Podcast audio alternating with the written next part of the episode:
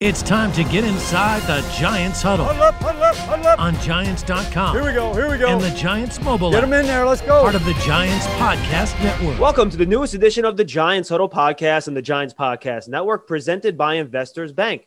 Today's guest is Ian Rapoport from NFL Network. You can find them on Twitter at Rapsheet. And of course, the free agent frenzy begins Sunday at 1 p.m. on NFL Network. Ian, thanks so much for being with us, man. How are you?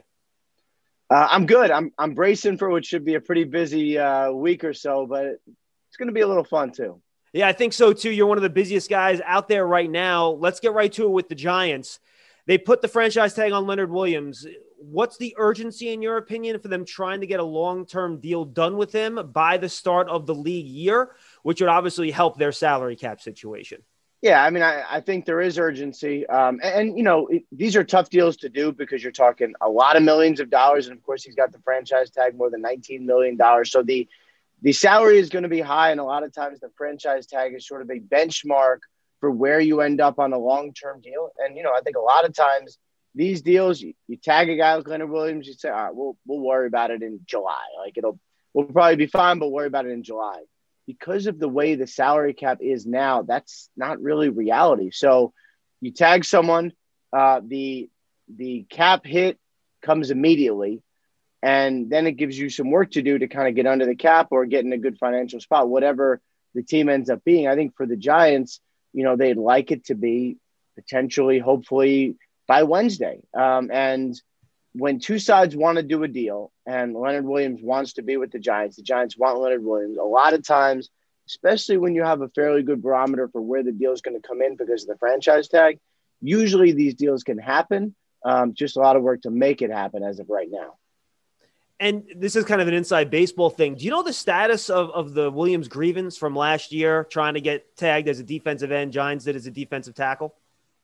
Uh, as of right now, I believe it is still pending. And, you know, so if there's no resolution, then, you know, you can do two things. You can have either side argue that, all right, my side is definitely going to win, or you could have what really should happen. And what almost always happens is like, all right, like, let's just meet in the middle. And, you know, that's, and so really all it does is for last year's salary and for this year's salary too, because I assume whatever grievance was filed last year would, you know, would theoretically apply to this year.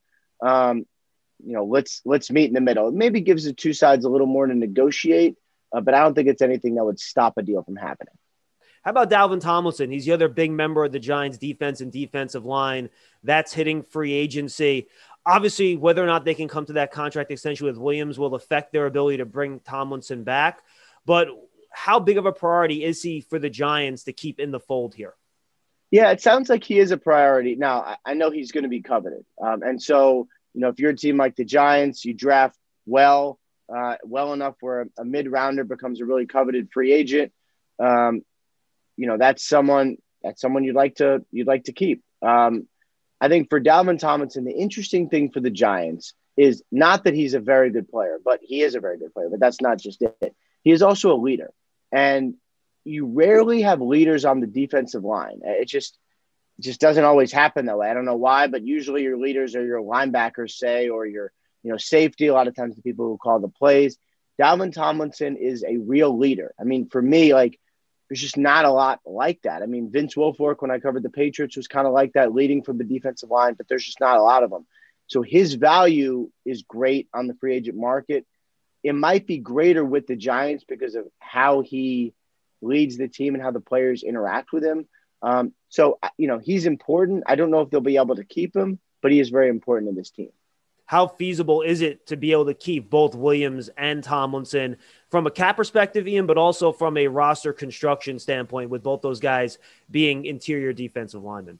Yeah, I mean, it's a, it's, it's a lot of resources toward one spot. Now, if I know Dave Gettleman, and I think I do, um, few things he loves more than defensive linemen, maybe offensive linemen are the only other thing. So if there's one spot where I think you could o- over allocate or whatever, um, I think this could be it. Now, cap wise, you can do it. I mean, that's not a big deal because, you know, whenever the Leonard Williams deal comes in, he's it's going to drastically lower his cap hit this year, actually give them more room as opposed to less room.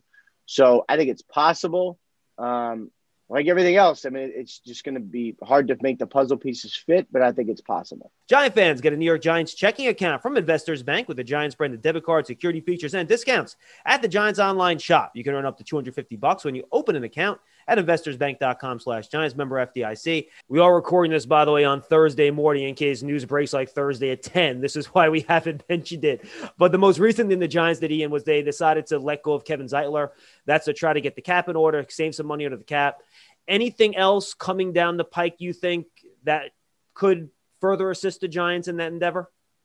Yeah, I mean, the first of all, you know, this was an important one, and Zeitler was interesting because he actually played well, but and this is not, you know, it's not anyone's fault, but the way the cap is now, if you have a guard who plays pretty well, who you can release to save ten million dollars against the cap, I mean, you, it's almost like you have to. I mean, we're seeing it around the league. Um, just guards who make good money are now out on the street. So it's just there's a lot of those guys available. Um, but anyway, it, you know, the one I would sort of pay attention to is the Nate Solder discussions. He's obviously not coming back at that cap number. He seems to want to come back. He seems to like the Giants. Um, I know there's been some discussions about lowering his cap number or figuring out, you know, money wise how they're going to do it. I would keep an eye on that. I'm not saying it's done, but again, like when two sides want something to happen, a lot of times it makes it happen. So that's that's kind of another one we'll we'll be keeping our eye on. I think that's it really for the Giants. You mentioned the offensive line market. Does that now make offensive line a priority for the Giants in free agency? Dave Gettleman talked in his presser last week, Ian. I'm sure you heard some of it. How young this group is. So I'm not sure you want to add another young piece. Could they find a veteran on the free agent market at a lower cost than what Zeitler would have been that can fill that sort of role? Yeah, and that's actually, uh, I mean, there's going to be a lot of those guys available. Just low, like very solid, low priced offensive linemen. There's going to be a lot of very solid, low priced everything in free agency this year. But um, I, I, mean, you you can definitely find that guy. Now the Giants, I mean, that, they do seem to have some guards they liked, they like uh, on their team. Lemieux and um, in particular, I would say. Um, but yeah, I mean, getting some depth would would certainly help, and it is a perfect year to do it. It's also, and I know you know this, but it's also important to note the draft is coming up too. So it's almost like we discuss what teams are going to look like, completely discounting that they could draft some, you know, guard in the third round who could end up being better than all of them. And that's what you know, free agency. You'd sort of like to make it so you can only draft for best player available. Um, but there's going to be some draft picks that are coming going to come in and knock some of these guys out. You mentioned the draft. Only two wide receivers tagged, Ian, and it's another great wide receiver draft. Is that going to depress, you think, some of the offers that might be flying for some of these wide receivers on the free agent market because teams think, ah, maybe we can find uh, the next, you know, DK Metcalf or AJ Brown or Deebo Samuel in the second round or even late first? Yeah, and I'm just not sure that there's a lot of great, great receivers available in free agency. I don't know if it's because of the great draft or what, but you know the guys who are available. I mean, you have Kenny Golladay, who um, obviously an extremely talented receiver, but wasn't tagged by his own team. That's at least something teams are going to look into. It's interesting, very, very good. Didn't play much last year, but wasn't tagged by his own team. That's I would say interesting. Then you have some some kind of different guys, and you take your pick. You know, T.Y. Hilton has been really productive, didn't play much last year, is older. Um, that's one. You have Juju Smith Schuster, who really has flashed a ton of potential, but has been a little up and down. You know, is he going to get the big long term deal that he wants, or is he going to get a really strong one year deal to prove it? I mean, that's that's basically where we're at in the receiver market. So it's not that high end, but again, similar to where the guards and centers are, um, really good value available for a team that's willing to wait just to beat. And I think from what I can tell with the Giants, I know last year they splashed a little bit, but they seem to want to wait till more like Thursday, Friday instead of Monday, Tuesday to get the really good values. Used to be used to be week two, now it's like Thursday. Um, but that seems to be where the Giants want to live at. Yeah, final question, and you've kind of referenced this, Ian. I think you expect this market to be like it would normally, right? The top guy is going to be gone first first day, first two days, they'll be off the market. How much slower is the second and third wave going to be given the cap constraints? How long are teams going to be able to wait? Will guys be maybe even still sitting there in June and July? And, and specifically, after you speak generally, the edge rusher market is really deep. Are, are some of these guys that normally wouldn't be going to be left standing without a chair when the music stops? Yeah, I mean, first of all, with the edge rushers, there does seem to be a lot of them. So, uh, and and you know, there's some there's some I would say very productive players, but there's a ton of really good mid upper mid level free agent pass rushers, right? Guys like Romeo Okwara or Trey Hendrickson are going to get paid, but right under that, I think there's just a lot of really really good players. Um, they can't all make money, especially in a year when the cap is really tight. So that's definitely something to watch. But I think you you really hit on it. We are going to get to like early April, right? And there's going to be some big names who are still going to be out there and just being like, I deserve money.